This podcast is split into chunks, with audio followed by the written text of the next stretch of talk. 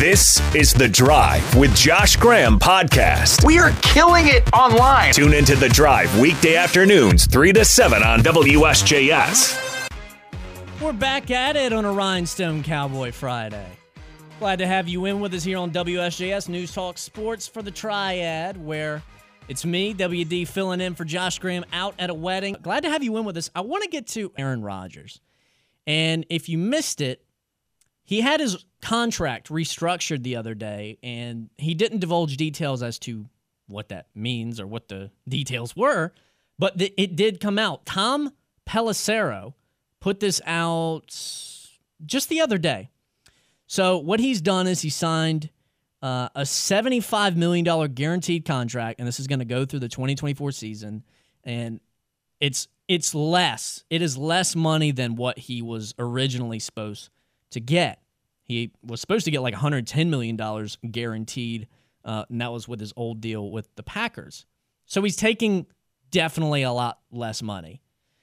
And kind of what I want to get to here is like one thing for me, like whenever I like with people I listen to as far as like sports radio or sports content, because I mean, yeah, I, I put out sports content, but like I like to listen to it too numbers and stats and figures and things like that that's great they have their place and they tell their own story but i like to try and relate something to real life mm-hmm. if i can and something that like like something my grandmother could like turn on and not even necessarily realize she's listening to a sports show it's like oh man like i, I can relate to that like i understand what you're talking about and, yeah. or a story that she just gets not just a bunch of stats and with aaron rodgers the things that the thing that sticks out with me is he gets it in the sense that like you have to take less sometimes yeah. to be able to put more into like a business or like a team. Like i remember tom brady i think he kind of did something like this with the patriots he all did. those years. Like a lot of people debated like is he getting underpaid? But like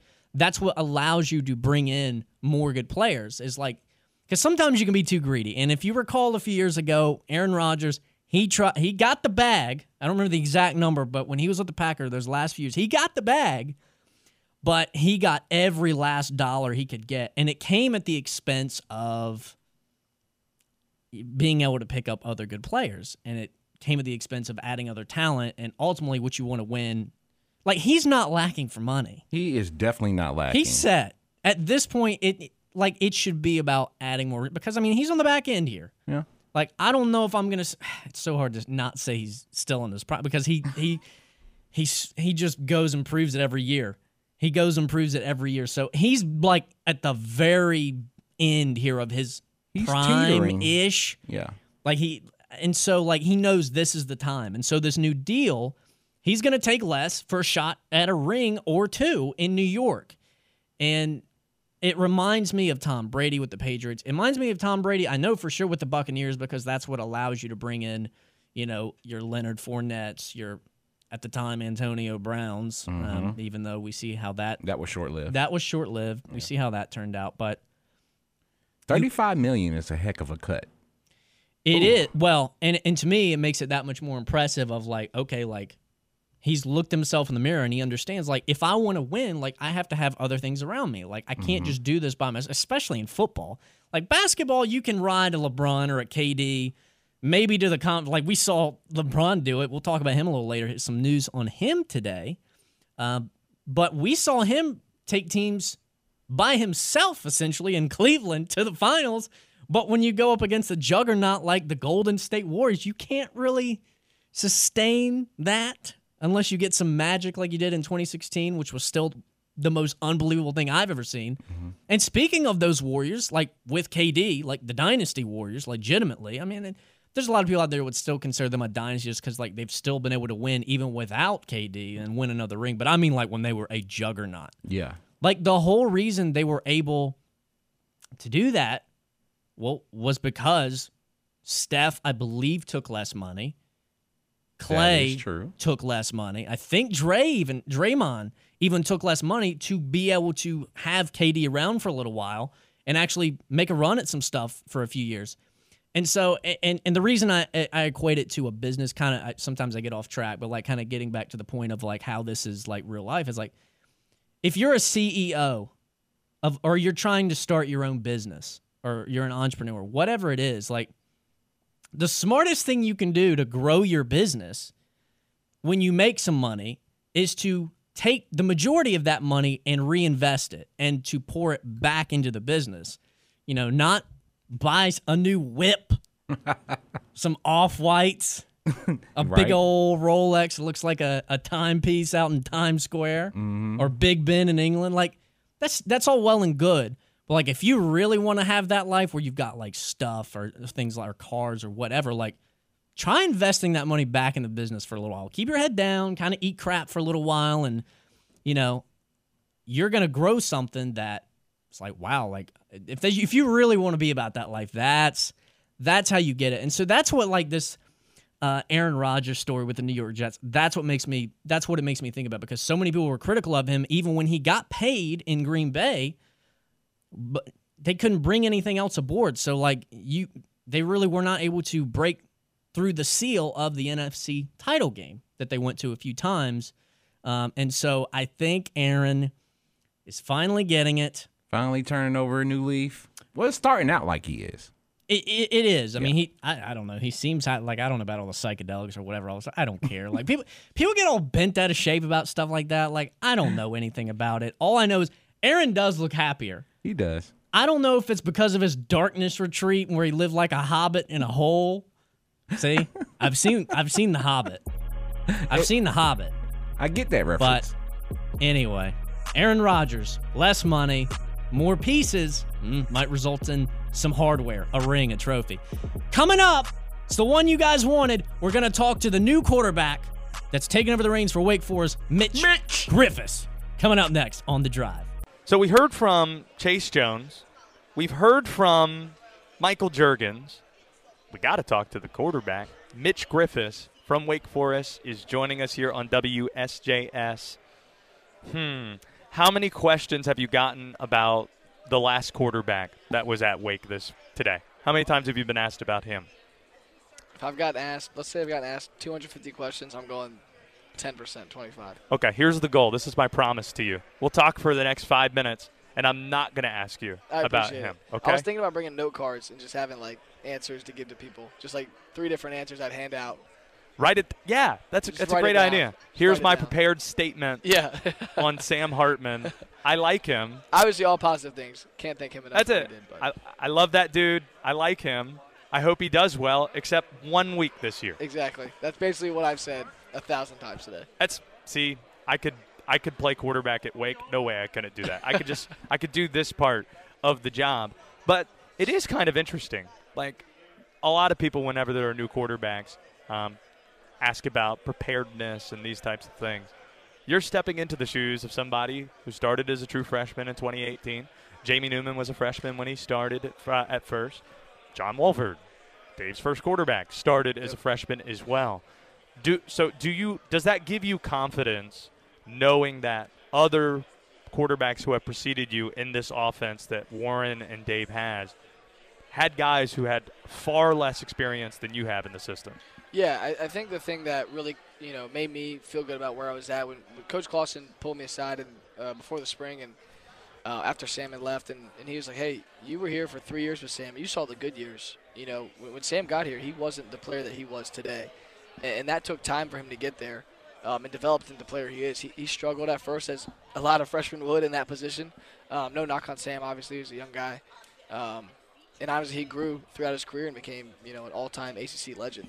So that that you know kind of calmed me down and realized you know there's going to be you know you're going to go through experiences that you're going to go from, and as long as you take um, negatives as as learning opportunities and not failures, um, then you'll be fine. And, and that that I help, I appreciate that, from Coach Clawson. How much did playing in that opener last year while Sam was out serve as satisfaction, or how rewarding was it for the patience you have to have to be a Wake Forest quarterback before you step on the field as the starter? Yeah, it uh, you know it it was cool. It, it was an awesome experience, and and uh, you know I'm, I'm never complacent, but I, I was proud of myself for, for how I for how I played in that game and um, how I stepped in and, and did my job and allowed our team to, to get the win um, and helped our team the best way I could. But it was great for me, you know, physically and mentally, um, just getting that experience, getting those reps in a game, and uh, you know, dealing with being the starting quarterback and talking to media and being the leader of the team that week. And um, those those that week was invaluable for me. Um, just I got to learn so much and really take those little nuggets that I learned and, and yeah, use them, you know, in the spring and then now upcoming this upcoming season. It's Wake quarterback Mitch Griffis that's with us here on WSJS ACC kickoff in Uptown Charlotte. So, here's what I know about Wake, having lived in Winston Salem now for the last five years or so. It's a small campus. Mhm. You come across people who play in other sports. So, how tight were you with many of the guys that we watched in Omaha this year, the Wake baseball team making that run? Yeah, I, I got pretty tight with some of those guys. Got to give a shout out to my guy Seth Keener. Yeah. uh, Seth Keener, the legend, White Sox legend. Um, he's a good dude, man. Seth's a great guy. It's fun watching him play. Brock too. Brock's a great guy. Always saw Brock around campus and, and you know out at restaurants and stuff. Shout out to Brock for for that uh, being drafted so high, and he's gonna do awesome up, uh, in the for the Brewers. So excited for those guys, and they're all great dudes. They work really hard. Um, and it's unfortunate that our seasons didn't overlap because we didn't really get to spend much time with them because they were so busy in the spring. We were so busy in the fall. But you know, those few weeks in the wintertime and our seasons were kind of at a low. We got to hang out with them a good good amount. They're they're good guys. Well, you, you have opportunity now to hang out with Seth Keener when he's with the Winston-Salem Dash. Yeah, yeah, definitely, definitely gonna see. You know, yeah, I'll definitely see him around. Seth, Seth's a great dude. You gonna go to some Dash games now? Of course, With- we love Seth going to the, yeah, we love going to the dash games. Uh, we, I mean, we always go to the dash games. Now that Seth's gonna be there, of course I'm gonna go. You know, Clawson used to be a huge baseball guy. Yeah, yeah, Like, he like he used to be able to rattle off like 70s Pittsburgh Pirate oh, I bet, lineups, I bet. like the entire lineups of those teams. yeah, I'm sure he'd love to get back to that, but you know, with the nature of college football, it's it's hard to sit down and watch a nine inning baseball game nowadays. Little thing, yeah, a lot of things happen. Are you a baseball fan? Love baseball. Who do you Grew root for? Baseball. Um, unfortunately, right now I'm a Washington Nationals fan. Oh, I'm an Uh, Orioles fan. Yeah, my, my dad's an O's fan because when he grew up in my area, the Nats weren't there yet. They're still the Expos. So I do have some love for the O's, um, but I, I do have to give my allegiance to the to the Nationals. Yeah, see, you need to give Jurgens some crap about this. He hasn't picked a team. I mean, He's from Maryland. He said he does the thing that people used to do in North Carolina, where you would have a Robert Griffin the third jersey and a Cam Newton jersey, and Yeah. you figure out who's good. Yep, yep, yep. So that's what he's doing. He's an Orioles fan this year, but Oh, in past course. years he was a Nats fan. I'd love to be an, o- an O's fan right now. I, lo- I love Adley Rutschman. Um, Adley Let's Rutschman is, is a dog. I love Adley. I love Felix Bautista on the mound. He, he brings it velocity wise. Um, obviously got some young prospects, Gunnar Henderson and uh, Grayson Rodriguez, and just picked up Holliday too. So I think the O's O's are a good team to root for right now. I might have to switch over to the to the O's side right now. you hearing this, WD? I hear it. I You hear hearing it. this? This guy legit is a baseball fan. Yeah, Proving it. He knows his Proving stuff. It. Knows his stuff. I'm all about it. Adley Rutschman used to be a football player, by the way. Yep, yep, yep. Big There's Oregon that. State guy. There's that video of him tackling Christian McCaffrey on a kickoff, which Is that leads to- right? yeah, which leads to the question: Mitch Griffis, if you're on kickoff, We're in trouble. Something bad has happened. Something very bad has happened. depth, depth issues. yeah, we, we there are more problems than me on. kick- We, we are probably not winning that game if I'm on kickoff. Does Clawson tell you when you throw a pick to get just get out of the way, Uh, no, no, of course not. Um, make the tackle? yeah, if I can. Um, hopefully it doesn't happen much, but yeah, if I'm on kickoff, Tough. yeah, we have, a lot, Griffis. we have a lot of issues. have, have hopefully you're never on kickoff, and hopefully you have never uh, not a lot of issues this year. I hope not. We'll see you in a few weeks. Thanks for doing that. Yeah, thanks so much. That's Wake quarterback Mitch Griffis. Let's get the show going. It's The Drive with Josh Graham.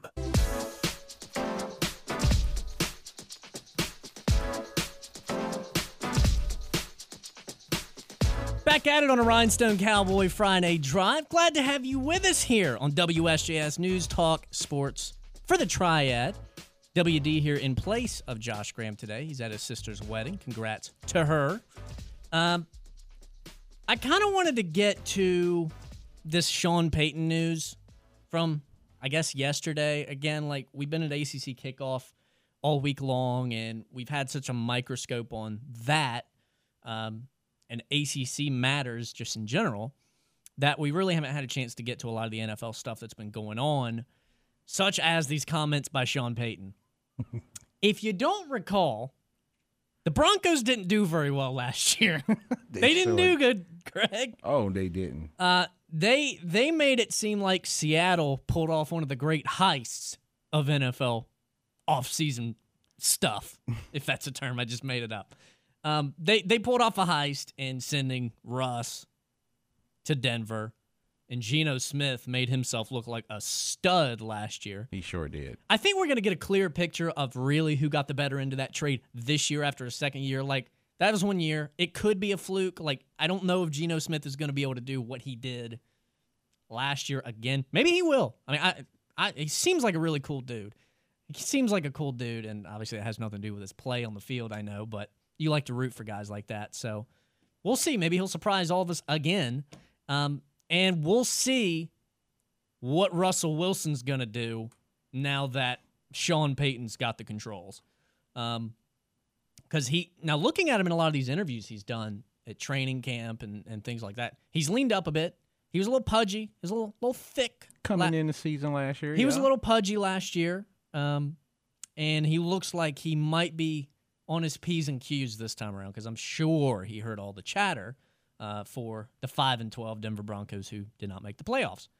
So Sean Payton, this is his first year, and this is what he said in an interview with USA Today. Everybody's got a little stink on their hands. It's not just Russ. It was a poor offensive line. It might have been one of the worst coaching jobs in the history of the NFL. There's the shot at Hackett.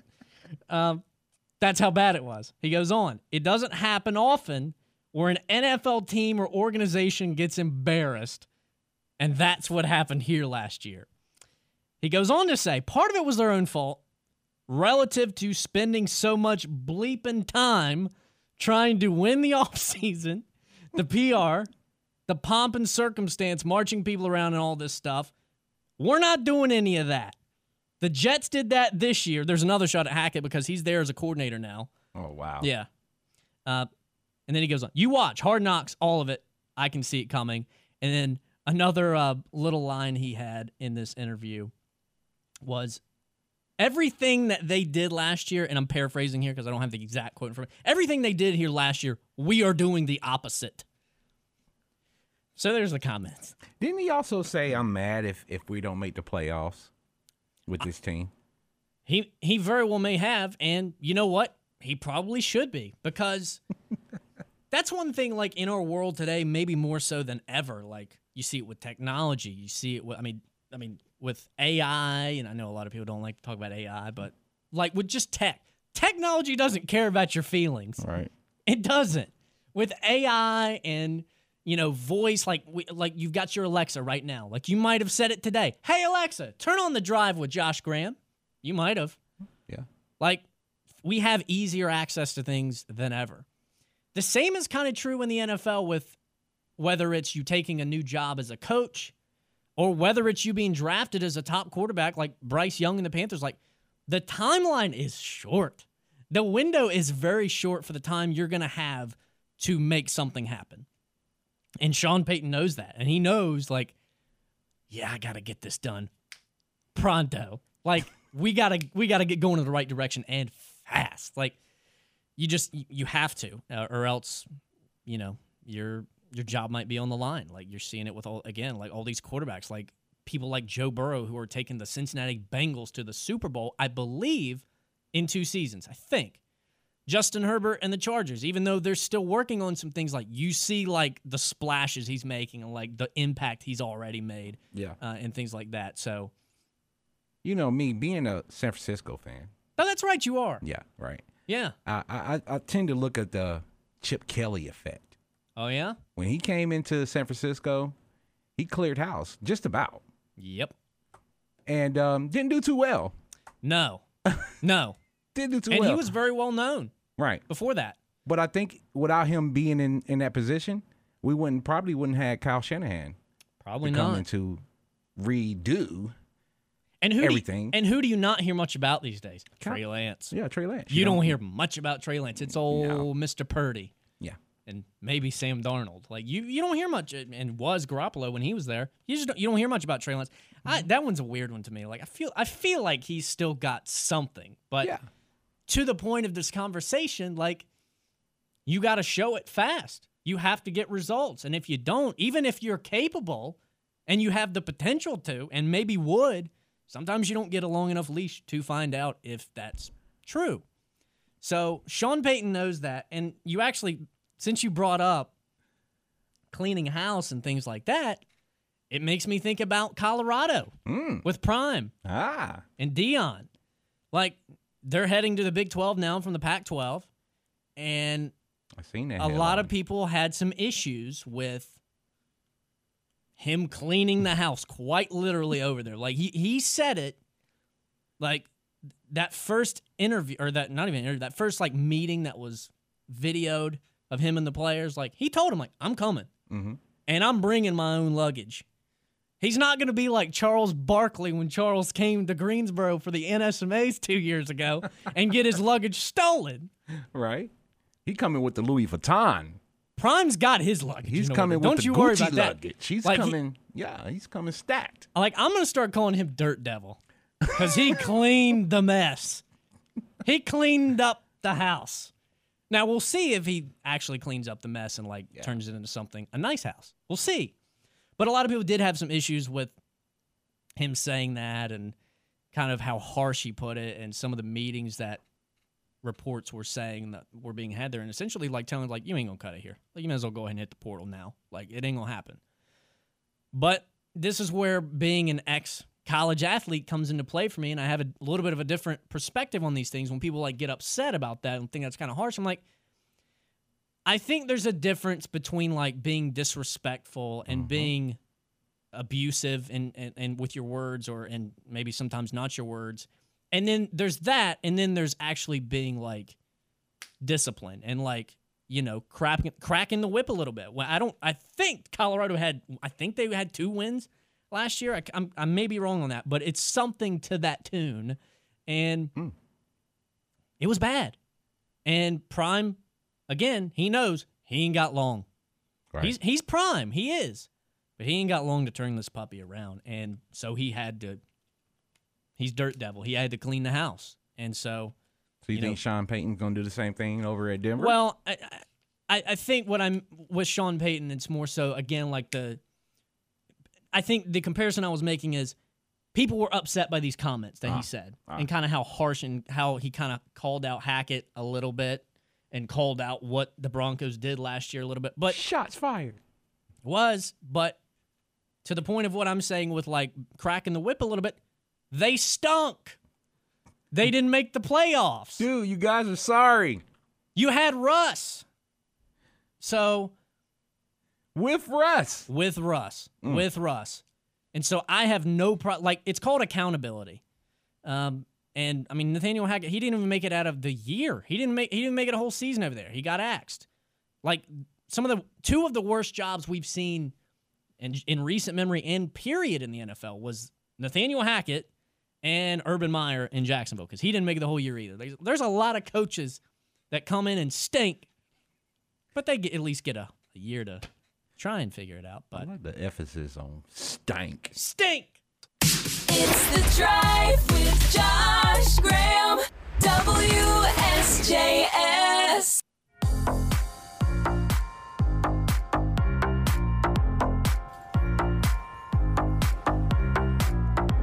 At it on a Rhinestone Cowboy Friday. You are listening to The Drive with Josh Graham. Only I'm not Josh Graham. Now am I? I'm WD, executive producer of The Drive, while Josh is away at his sister's wedding.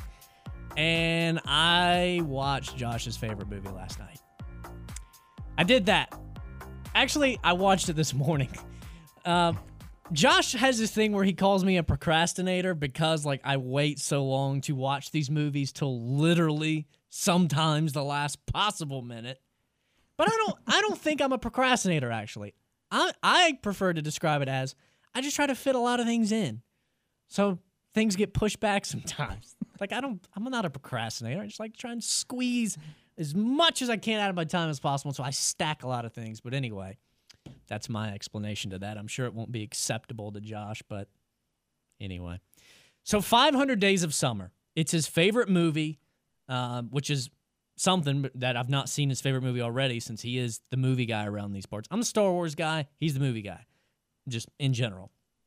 And this, I wasn't sure what to expect in this movie because, like, 500 Days of Summer, like, what what is this about? Like, I thought maybe it was like about a summer camp or something. Like, I don't know.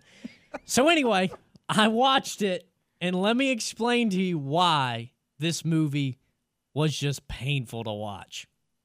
Unless you're talking about Star Wars, Obi-Wan has taught you well. movies aren't exactly Will's thing. I don't get it. You uncultured swine! But that's about to change because Josh can't stand it anymore. This is At the Movies with Will Dalton. What are you laughing at over there? The way you just cringing, like I can't wait to just get this off off my chest. I do need to get this off my chest because I'm gonna take a sip of water before this. you might know mm-hmm. I am a single guy, a happily single guy. I'm all set and ready whenever like I do meet the person I'm looking for, but I'm very selective. I'm very picky. It's not that I can't find somebody. Gosh darn it. Like I'm just I'm very selective and I enjoy my single life as a bachelor. I do. And when that person comes along that I I'm looking for, great. But until then, I'm also great. That's not the case for the man in this movie. Our guy Tom, who is played by Joseph Gordon-Levitt. I don't know that I'd seen any movies of his up, up till now. Um, now, uh, Sixth Sense. what's that? Sixth Sense. Nope. I see that. Wait, you see that button over there that says "well"? It's yellow. No, no, no, on the on the keyboard there. Oh, Hit it. Hit that one. Hit right. that. This one. Well, that one. That's our sound anytime I don't know a movie because Josh just is, is sick of it and he doesn't think it's interesting for me to just say no or I don't know. Uh, So that's that's why we have Steve Forbes do that. Um, yeah, well.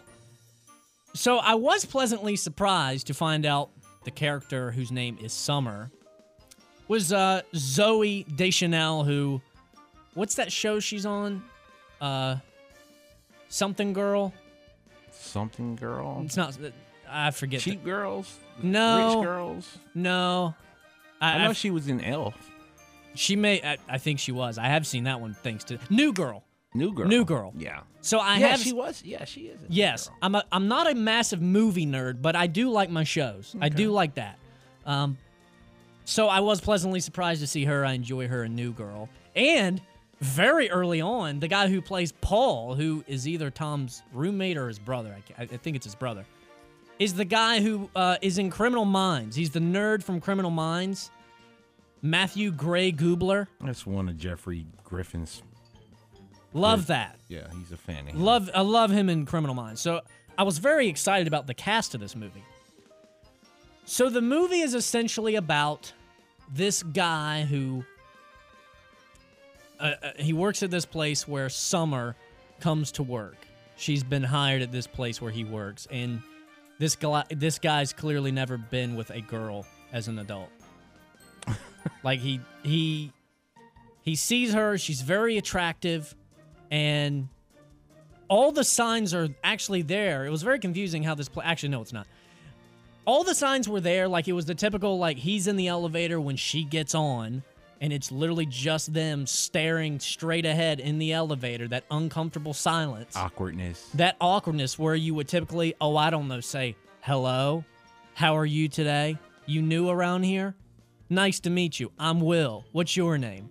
That doesn't happen. So I, I'm trying to remember. She just kind of awkwardly looks over at him and, and engages conversation because he won't do anything because he's too nervous. Find yourself screaming at the screen. Shoot your shot, dude. Yes. And so it starts off early off that she kind of seems interested in him. And they go out on some dates. And the 500 Days of Summer, like the, the movie actually starts out where they've broken up and he's crushed and heartbroken and sopping around like a sad dog. Oh my God, what went wrong? Yeah. And and keep in mind when he first meets this girl, like what what also makes the elevator scene so ridiculous is the fact that he's he's noticed this girl for a while now. He's very attracted to her and like wondering if she's looking at him or thinking about him is the is the root of his existence. It's all he thinks about. And we've all been there. I have. I've been we've all I've, been there I've definitely been there. where literally every thought and, and second of our day, for the most part, is dedicated to thinking of that when that person hasn't even doesn't even know you exist. Anyway, that's what made the elevator scene scene so ridiculous. Now, one of the things I did like about this movie was the fact that they were playing Wii tennis in it. they were playing some Wii tennis. Him and his little sister, I think. I love Wii Oh, tennis. sweet. Josh was talking Yeah, about I do too. yeah, jo- Josh was talking about this uh, with some of the guys in Charlotte. Some of the recommendations for ACC kickoff moving forward is that they should have a ping pong table because football players love ping pong. Like J.C. Horner guy, that was the whole reason for the send me that cash app family drop. Talking about Jace or uh, Brian Burns, and he literally showed us Send me that cash App fam. that showed us the tally. Good job finding that, by the way. I didn't I didn't pre-cue that. Showed us the tally, and like Shannon Sharpe used to talk about how like he was like legit on that ping pong table. So people like ping pong.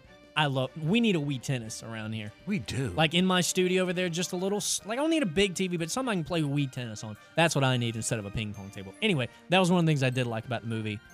I have a Wii. I can bring it in. Let's go. We're gonna make it happen. Yeah. This movie had so now. This movie was so had so many cliches. Again, the way it's the it's his whole existence is obsessed over her. It's literally all he thinks about. So then when they do finally inevitably start to hang out a little bit and things are getting a little hot and heavy if you catch my drift. Mm-hmm. She whispers to him or like when they're just kind of hanging out at his place, I don't want anything. No, I'm not looking for anything serious. Just so you know. What? That's the pin in the balloon right there. Because he thinks like, "Oh my, this is actually going to happen. Like I'm actually going to be able to be with this person." And then she throws in the, "I'm not looking for anything serious." Wow. Which and, and of course, Is this after the bow chicka wow wow? no, before. Before. Before. It hadn't gotten to that point yet. Oh, wow. But the point is, like, they had hung out, and it, and it actually seemed like, okay, like, she's interested in him. But then she hits him with that, and it basically says, like, "Ah, I'm not really looking for anything serious. You're just maybe one of many. That type of deal. And, you know, like a poor puppy dog, he takes it. And he's like, okay, I'll take that. That's fine. So, actually, the point I'm getting. So, whenever that. I, another thing I liked about this movie, whenever the inevitable, another cliche was like kind of the morning after when, you know, Yeah. when just the world is a different color and colors are brighter and the sun's shinier and everything and that he literally he walks up to a reflection of a TV and it's Star Wars a New Hope. And when he like looks at his reflection or himself in the TV reflection it's the scene where Han Solo at the very end of Star Wars A New Hope gets the medal from Leia and she just and he winks at her. And Yeah. so when he looks at his reflection in the TV it's actually Han Solo just winking at him. It was beautiful. It was fantastic. So I'm kind of out of time here. This movie was a hard eye roll, but you know what? I actually kind of liked it. Oh. I actually kind of liked it in the sense that in the end, here's the punchline. In the end, it was a rom com that wasn't the typical, you know, like the guy does all this sappy stuff and then they end up together. Because I hate to break it to you, but sometimes in real life, it does not end up that way. God, the girls will run for the hills real quick. Yeah. And she just kind of strung him along. And he took it and was like a mopey, sad dude, and then angry at people when he got dumped at the end. But then at the very end of the movie, after he's gone through all this and he finally gets it and realizes I need to do something with myself and, and pick myself up and actually be productive and actually because he wanted to be an architect, but he put that down because he was obsessed with this girl all the time. He finally picks that up, and then he does meet this very much more attractive girl at the end of the movie. Okay. And he's very suave and casual, and he, he could take it or leave it. And he wants to go out on a date, but she's like, I'm actually busy today. So he's like, okay. He turns and walks, and then she, of course, reconsiders. Oh, that, that was too easy. Actually, I can. That that. So I actually did like this movie. All but right. I thought I, that was going to be my question. Is I actually did he did- find his true passion? And it's architecture, right? he did. He did. Hmm. So anyway. And he found love. He did. And that's been at the movies with the WD. yeah. Wonderful. Yeah. So I actually did really like the movie. It was just seeing his behavior was such an eye roll. I the movie you- itself was I actually I really enjoyed I it. take you for the guy that's like, "Mm, I'm gonna head out. Uh, yeah, I would. That's why this was such an eye roll because I'm like, my gosh, stop. Anyway, find out next Why Emmett Morehead and me might have to be best friends. Next on the drive. Here in ACC kickoff with Emmett Morehead from Boston College, who's kind enough to join us here. Boston We're Boston in College? Uptown Charlotte, which we need to get to a bit that we've had here on the show. You don't know this, Emmett Morehead, but this is a Boston College radio show that you're on because I did a television interview one time and I was talking about you guys. And I made like a scrunched up face when I said Boston College. So every time you guys are mentioned, this drop plays on our radio show. Boston College. Yeah. Great. So we root for you guys. And another reason to root for you, sweet flow. For those who are watching on YouTube, Twitter, and Twitch. And we got. Can you make yourself bigger, WD? I can, I so we can. can see it side Yeah. by side. Mhm. Like, I- I- Hey, There need- is. that's what I'm talking about. That's our producer Yeah. Will, Flow game. who's back in our studio. That's it. He's inspired by like the late Patrick Swayze Mm. with the look that he's going You for. got it down. How about you? Like, what's inspired the Emmett Morehead flow? Will. Yeah, right there. That's crazy. I mean, that looks great, man. I appreciate it. See, you now appreciate need to grow the beard out a little Well, bit, Will. it's, it, we're, we're trying. We're trying. It's not HD. That's why. I, I, you know. That's right. It's not. That's right. That's it. That's it. He's got the long Patrick Swayze Yeah. hair. Yeah. You've got the beard going on. Yeah. Would you call you are? I am a redhead. No, no, no, don't. No, no, No, no, I I am.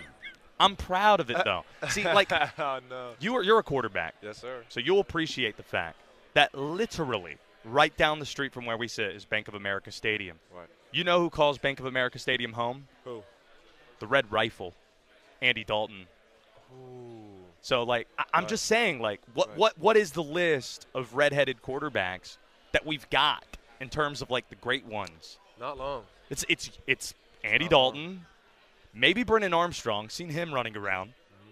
And you, you're you're on this list. Happy to be here.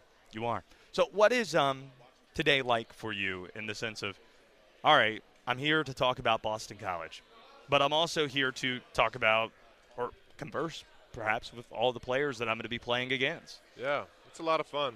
Um, I think all of us that are here are just really excited. Camp is right around the corner. Season is right around the corner. And that's really why we're here. I mean, if you look at how much time we spend actually playing football in a game, it is a very small percentage of the entire amount of time we spend training and lifting, watching film, doing extra work. So we're all excited to get to play. And camp is the stepping stone for that. So there's a lot of a lot of excitement headed into that. You want to take a guess what that actual number is? How much live action, how much action there actually is in a football game? Yeah, I would say it's less than it's around one percent of the total amount of time we're playing a football game compared to the amount of time we spend in the building, in the locker room, in the field, in the weight room, all of that in the film room. It's a very, very small percentage. And when we were talking with the uh, supervisor of officials, Alberto Riveron, a couple days ago, he told us a football game, because of how the clock runs, it's 15 minutes of action Yeah. throughout an entire game. And that's Yep. about to get smaller with the clock moving after Right. first downs. Like, have you had to dive into that at all to understand what the rules are and how the clock's going to be moving now? Not too much. Um, I think it affects the game a little bit less than I think uh, the media was blowing it up to be. But the reality is, a 60-minute game gets stretched into three plus hours, which is a long, long time for us to be, you know, on the field for those media timeouts and stuff. That are Ha- have you been exposed? hard. See, this is something you don't. You probably don't know this. Yeah. You guys are going to have something happen in your season that has never happened in the history of the Atlantic Coast Conference, going back to 1953. You guys will not play a team from the state of North Carolina this year. That has never happened in the history of the ACC. So, I have bad news for you. It means you're not going to get any Bojangles if you ever come is to. bad, that is bad news. Yeah, that's not good news. I don't know if you've ever had Bojangles. I have. Okay. Like Bo's. See, you're good. about it. It's good chicken. It's good. I didn't. I, I don't know where Is it this falls. a promotion? No, it's not. Oh, okay. I, we they can way. pay. You could say bad things about Bojangles. Doesn't matter. Either They're, way. they're not paying us. This is our choice. Say say whatever you want. It is. That's right. We bring it up because that's the staple here in North Carolina, and I feel it a responsibility to let you know while you're here what our staples are about. Like Bryce Young's now a spokesman for Bojangles.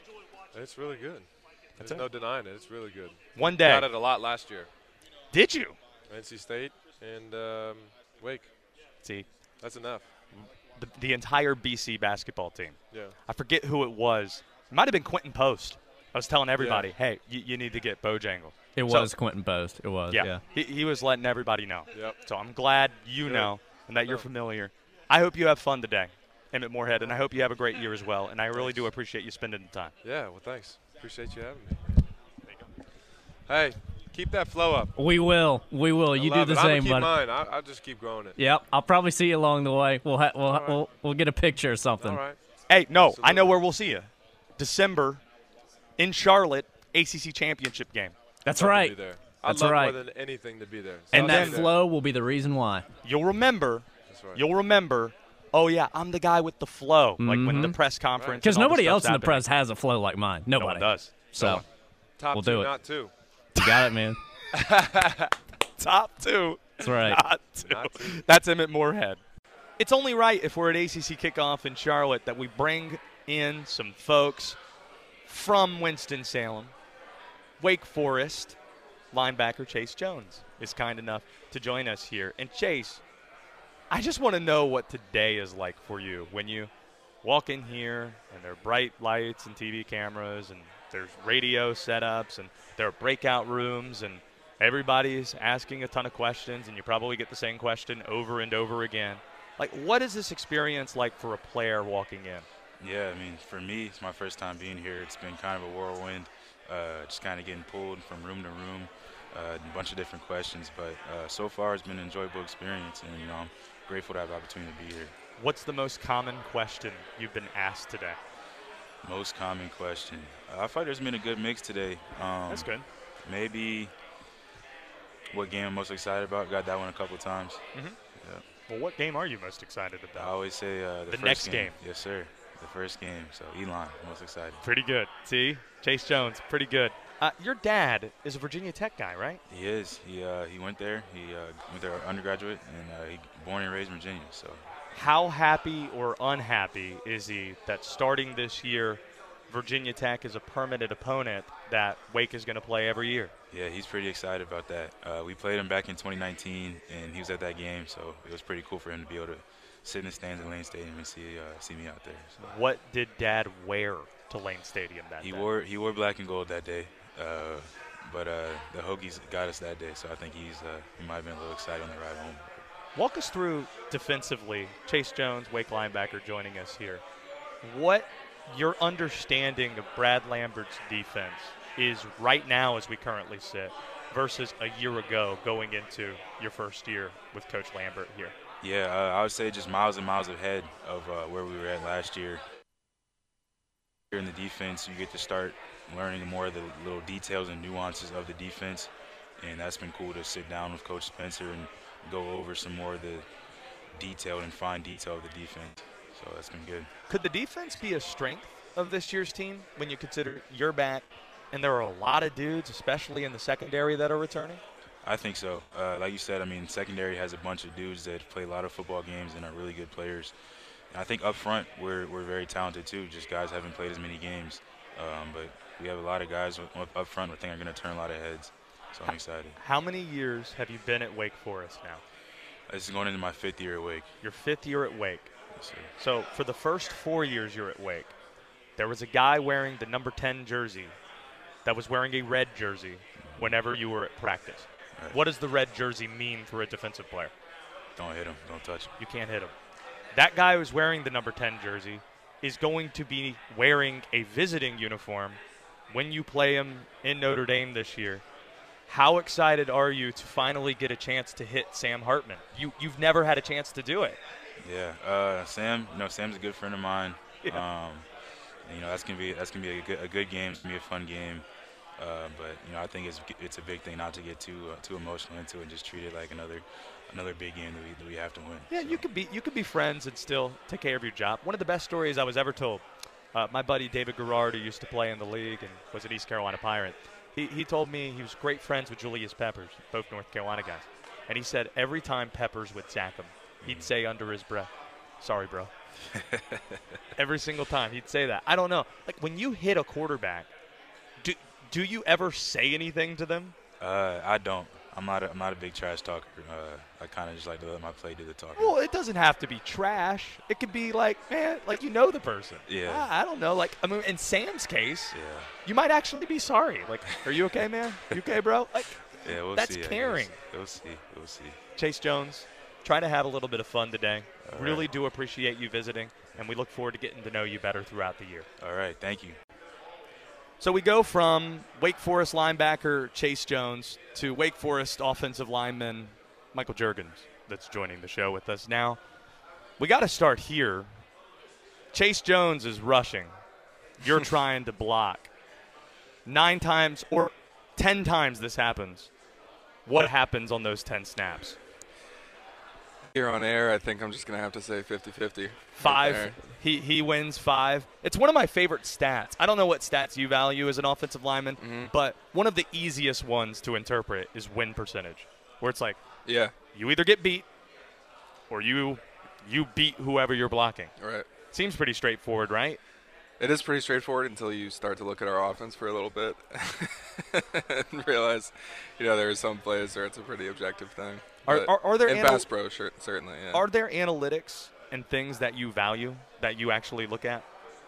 Yeah, that's a good question. Um, I think there are, but I think it's kind of hard. Like I said, with our offense, it's kind of hard to interpret a lot of things. Um, so you know, you can do some research on your own. I think more in terms of scouting purposes, there are things to do for it. Um, it's kind of hard to technique-wise, offensive play-wise. Of course, offensively, like efficiency and things like that, we can we spent a lot of time analyzing. But I think specifically our offensive line play is kind of hard to analyze. How long did it take you to understand just how sophisticated that was? And really, when you arrive at Wake, how important that first year is when you're not playing, when you're redshirting? Yeah, um, it was a big change. So I played in like a wing tee in high school. Um, you know, I used to be told my back should be flat enough for my stance that my coach could put a 40 ounce beer on there and it wouldn't spill a drop. Um, and then things changed a lot at Wake. Um, that took a long time to get used to, and it's kind of one of those things where, you know, you get there and you're drowning and you're treading water and you don't know what to do, and then you get to the end of your first year and you think you know what you're doing, and then you actually start to learn the offense and you realize you have no idea what you're doing all over again. Um, so really, just humbling yourself in our offense and asking questions. You know, Michael, after. Michael Jurgens is with us here. You're from Maryland. You're talking about playing the wing tee in high school football. Does that mean you grew up a Maryland fan? Like, were you rooting for Maryland growing up in the ACC, like watching ACC? Yeah, games? actually. So I actually had um, on my windowsill in my room, I had the ACC helmets sitting up there. Uh, my dad went to Maryland, and my brother actually went there too. So yeah, we grew up Maryland fans. My entire family are still Terp fans. Is that right? And honestly, they miss being in the league. Like, Yeah. You hear all this realignment stuff. I do miss Maryland. Like every year they'd play NC State, and that'd be a Yeah. fun game. They beat Philip Rivers every time they played them. Yeah, yeah. It'd be great to uh, be great to get to go back up there and play Well- every year. But Well, fortunately, there is a series in the future. It's going to be after Michael Jurgens is gone. At Oh, Wake is that Forest. right? I didn't yeah. know that. There's a home and home that Wake Forest has with Maryland. Oh, cool. A few years from now. So as an alum, right? Mate, well, you're going to be playing in the league, so you'll have to work that out. Or Hopefully. maybe it'll be a homecoming weekend or something like that, uh, or a bye week in the NFL. Got to get the terminology right. Please tell me you're an Orioles fan. Just tell me that. It'll make me feel good. So this is the thing. So I didn't grow up in a baseball household. Okay. So I kind of take the philosophy of whoever's doing better between the Nats and the O's. That's who I'm a fan of. So, So I go Birds. Or- I am an Orioles fan. You hear that, That's right. WD? You hear that, Will? Yep, birds. birds. He has the scroll, the things that we like that are newsworthy on the show. Michael Jurgens is a Baltimore Orioles fan, even if it's just for this year. You know that's a thing that people did in North Carolina forever, like or at least since '95. Braves and, and the No, NFL. Like you, the joke would always be that there are people who have a Cam Newton jersey and a Robert Griffin jersey in their closet. Uh. it's like, well, who's better between Washington and Carolina? That's the team I'm rooting for. There you go. Michael Jurgens is an O's fan. That's how we do it. Thus, this is my favorite interview that we've done today. I, I think it is. Okay, what's the most common question you've been asked?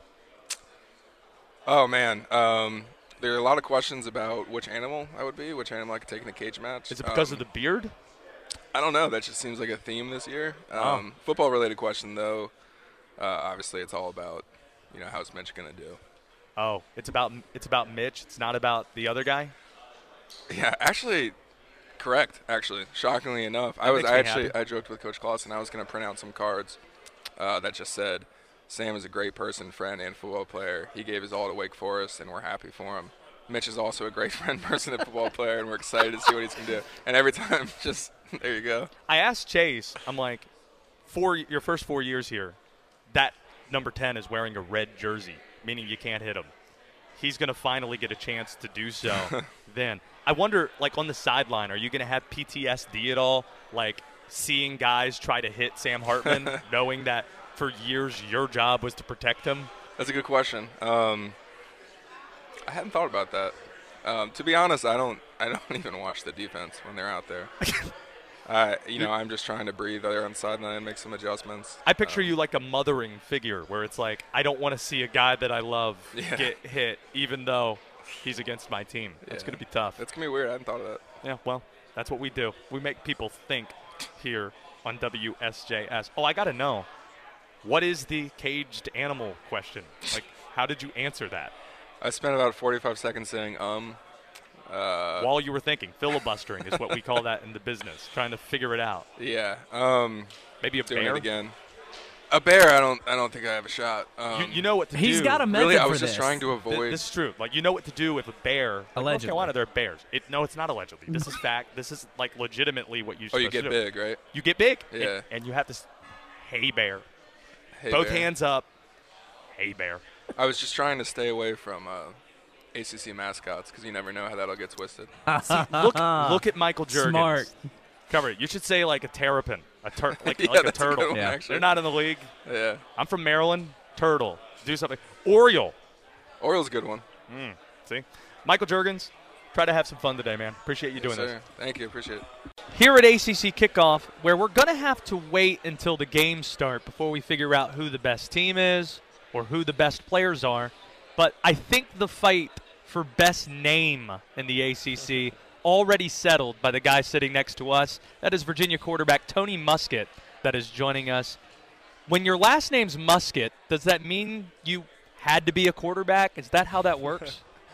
Um, I don't know. I get that question a ton nowadays. Um, what's interesting is my older brother actually played quarterback as well.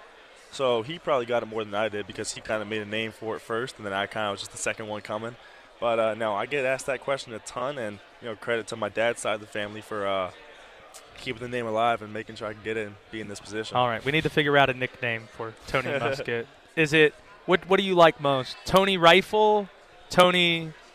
Uh, what do we got here? Tony Musketeer. Like what? What do you get called? I mean, I'm gonna be called everything you could ever think of, but I'm trying. my thing is, I think with a name like mine, I'm not. I just me being honest. I think it just sounds good keeping it Tony Muskett. Like it's not. If it was you know a normal name like Tony Johnson, you might need to come up with something creative to make it quarterback applicable. But I feel like Muskett already fits the. I think you're right. memo. So Tony Muskett from Virginia is with us. So you're from the state of Virginia. correct. You played in the Big South at Monmouth, transferring into Charlottesville. So, given where you're from, how much did you follow the ACC growing up? Um, so I didn't start playing football till I was seven, and so you know I would obviously watch college, NFL, probably more NFL when I was a little kid, and then getting into middle school when I started playing. My brother was now the quarterback at our high school. Uh, I really got into it a lot. So, um, you know, ACC being the local the local network and the local schools, I would watch them. You know, every weekend in the fall, go play your high school game, and then come back and turn on college football and watch. And so, uh, yeah, I was definitely a fan of you know all the Virginia schools and and watching them play all these nationally ranked programs and all that.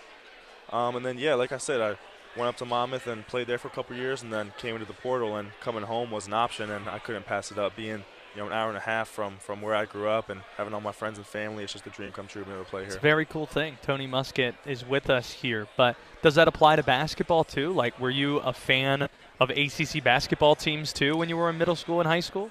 I mean, everybody watched Duke. Everybody's always watched Duke. Ah. Um, I was UVA. You know, I feel like mid 2010s they started really to get upper echelon. So yeah, that's when those Duke games were crazy. They'd always Yeah. play against Virginia. Yeah, so I would watch those and obviously root for UVA. Um, but yeah, I was always more of a football guy. Ba- I, I, do love basketball, and I did play basketball all growing up, so I do have a love for it. But I was always, you know, watching wise as a viewer. I always loved watching football more. Okay, so I'm trying to just do the math in my head. Like some of the quarterbacks for Virginia Tech and Virginia, you grew up watching. It must have been post Marcus Vick, like at Virginia Tech.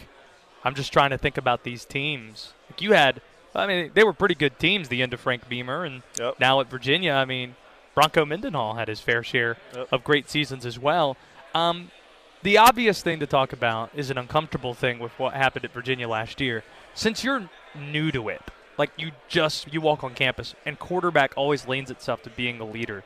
Like, how do you like walk that line with being with your brothers through what's been tough? I'm sure, while also acknowledging I, I wasn't there for this. Yeah. Um, obviously, it's a little complicated. A tragedy like that is something that I pray no one, you know, ever has to go through again. All those families and all those involved. Um, so coming into that environment as a transfer, it's really just anything you can do to help. Yeah. Because obviously I wasn't there, but I, I, I do have a deep passion and love for the, the UVA community and my teammates. And so whatever I can do to help, whether it's just, you know, listening to them if they need me to listen, you know, being a shoulder for them to lean on, or just just praying for them, anything I can do to, to you know, help them through this process, I want to do that and be that brother for them. Let's get to something else here. You're back at in, Char- you're back in Virginia. You're in Charlottesville. I married into Virginia fandom and stuff. I'm still learning the language. Yeah. Like, have you picked everything up? Like, I guess you would be like a fifth year, like a, a or is it a year five or a fifth So year? yeah, I'm it's I'm technically a fourth year, and Fourth that's, year. you can't yeah you can't say senior, you can't say sophomore. It's all first, second, third, fourth, fifth year, all that stuff. It's not campus. It's not campus. You're on grounds. That's right. And These are then, things. Home, who do you guys play homecomings weekend? We Oh, I, gotta- haven't, I haven't heard that one yet. Okay, it's homecomings with an S. Homecomings weekend. You got to learn homecomings weekend. Okay. These are things I learned. Last thing for you, real quick. First games against Tennessee. sir. Me and my wife, we try to go to a new stadium every year. We went to Neyland for the first time last year. You're not playing in Knoxville, Yep. but like, what's the coming from Monmouth? What's the biggest crowd you think you've played in front of? The biggest stadium you think you've played in? Um, I played at North Carolina A&T. They're at HBCU down in North Carolina. And it was, Oh, you're on in Greensboro right now. People are listening to you Yeah. at North Carolina A&T. It was their homecoming. Um, so I they call it the greatest homecoming. Whoa. Yeah. yeah so I was able to uh, play there. That must have been at least 20, 25,000. But uh, obviously we beat them. If anybody's listening out there. They, um, they are, and they remember. but um, but no, I mean it's gonna be it's gonna be a lot of people there. I know that, but this like I said, this is what you know you transfer up to do. I want to play in front of these people. I want to show that I can compete with the best in the country, and so having that opportunity week one to go play at the Titan Stadium, man, I mean I couldn't wish for anything more, and I can't wait to do it. Did you hear any stories about the greatest homecoming ever while you were there? I, I didn't. I mean I, I've heard talks, but just witnessing it was impressive for all those listeners out there. It was very impressive. The the crowd turnout and the participation. It was truly impressive. Yeah, you never know who's there. Like I Yeah. always get the text, like, "Oh, by the way, uh, Beyonce's in town." Yeah, J.R. Oh. Smith was there on the sideline. yeah. yeah. Tony Muskett. It's good to have you. You know, right down the road, the Panthers play. You know, the Red Rifle. Andy Dalton is over there. So down the road, Red Rifle. Tony Muskett's Yeah, in the gotta do- building we gotta do a collab. Got to figure it out. Thanks for the time. Yes, sir. Thank you very much. You are listening to The Drive from ACC Media Day, Uptown Charlotte. NC State quarterback Brennan Armstrong just sat down with us. Out of habit, have you referred to NC State's campus as grounds yet? Nah, I mean, grounds was a transition for me, and I'm just At used to- Virginia. yeah, at Virginia. So I was getting used to saying grounds at Virginia. Campus just always just it's just just it just like normal for me, I should say. Okay. So when I say campus, grounds, shoot, I would call Virginia campus here and there. I try to my best not to, especially when I get out in these you know scenarios on live or on media or anything like that. I would try to make sure I kept it to grounds, but nah, the transition is campus always. For It's me. it's a language. Yeah. I, I married into it. My wife is a Virginia graduate, so I go back. So you haven't had the experience yet where it's you're walking past the bell tower and you're thinking, okay, this is very nice grounds. No campus. No. no, not yet. No. Okay. You Shoot, I don't step much on campus, or I don't step much on campus there. See, look at it. You, you, you know, you got to catch yourself a little bit. Have you called yourself a sixth year? Yeah, or just say I'm I'm just the oldest that you could possibly be in college, I guess. Okay, that's what I want on the graphic for Brennan Armstrong. Sixth year. Old- oldest, oldest you can possible possibly be quarterback. Brennan Armstrong is joining us here on WSJS. You've been, you know, playing since 2018. You were in Charlottesville Mm-hmm. your first few years. Where were you the night Virginia basketball won a national championship in 2019? You were still there at that yeah, point. we were. Uh, a bunch of the buddies were at some one of our guys' apartments. We are hanging out. We were in uh, was it spring ball? We have like I think we were in our spring schedule. Yeah, because it was March, right? April, So- first yeah, week of April. Yeah, so we were in our spring ball schedule, and we knew that uh, we had I forget how it was. I knew we could we knew we could get away with staying up late and watching the entire game. And when they won, we hauled to the corner. Everybody was at the corner, so we just sprinted from our apartment all the way down to the corner. I forget. I think we just had a lift and like some meetings that next day because we were like on practice, off the next day, like Yeah. practice uh, off. So uh, sprinted to the corner, partied up. It was awesome. Corner Enjoyed it. is that where? By the way, there you go. Brennan Armstrong, oldest quarterback, quarterback you can possibly be yeah. from NC State, who's joining us here on WSJS. Is part of the corner that really tight Yeah. bar that had like a picture of Jefferson, like right Um, there on the wall? Is that is that the just- one? I don't. I'm trying to describe it. I mean, I, There I- are booths on the right side, and it's very tight and sticky. Well, it's like there's the train tracks that go underneath. Yeah. It's underneath that. So like there's the train tracks that's above you, and it's just like that's the corner, right? And it just because they're kind of stripped through there. So like everybody was there. The entire, I mean, campus was there, grounds, whatever. Every, the whole school was there. and then we were just like, wow, this is insane. Because obviously it was the first experience to national championship. Everyone's going nuts. So that was fun. That's what we did though. Brennan Armstrong is hanging out with us. You're a redhead like me. Yep. Down the road, Bank of America Stadium, where you could be playing in an ACC championship game in December if all things go right. They have the red rifle. Yeah. They Andy do. Dalton. Andy Dalton, right? Andy Dalton. Do you have any nicknames? Uh, people say Red Rocket. I didn't give myself that one. Um, it, people just come up with different things, and I just kind of stick with it. I'm really cool with whatever they want to call me. WD, you know what to do. I, I love the Red Rocket. That's Red fantastic. Rocket. Yeah. Yeah. Red Rocket, Brennan Armstrong. So yeah, hanging whatever, out with us here. Whatever they want to throw out, throw out there, I'm cool with. It's everyone's preference. Philip Rivers was in town for an NIL event last week. Have you ever had a chance to meet any of the great state quarterbacks yet? Philip Rivers, Russell Wilson, any of Uh, those guys? Have not yet. I knew he was in town. Um, haven't. Nope. I was lucky enough to meet Matt Schaub at Virginia. I think hopefully I'm lucky enough here to meet one of them, right? Hopefully by the time I'm done here. But uh, we'll see. Yeah, I know he was in town. It was a big old event. Saw a bunch of pictures from it. Brennan Armstrong, welcome to NC State. Welcome to the state of North Carolina Intermediate Day. The Red Rocket, the oldest quarterback you could possibly be, joining us here on WSJS. It was a Yeah. pleasure. We look forward to getting to know you better. Appreciate it. Thank you guys. So, since we just talked to the self proclaimed Red Rocket, Brennan Armstrong, just a few minutes ago from NC State, we figure we bring in. By the way, this would make his day if you bring that up to him later. I'm Uh, I'm gonna ask him about it. Ayden White is hanging out with us. Move uh, the mic closer to your mouth right here. So we got it. See, this is media. Yeah. Usually we're in your domain. Is this good, or- That's perfect. Okay, thank yeah. Ayden White, NC State corner, is joining us. Yeah, next time you see Brennan Armstrong, tell him, what's up, Red Rocket? and he'll know what's up. Because apparently at Virginia, that's what they called them.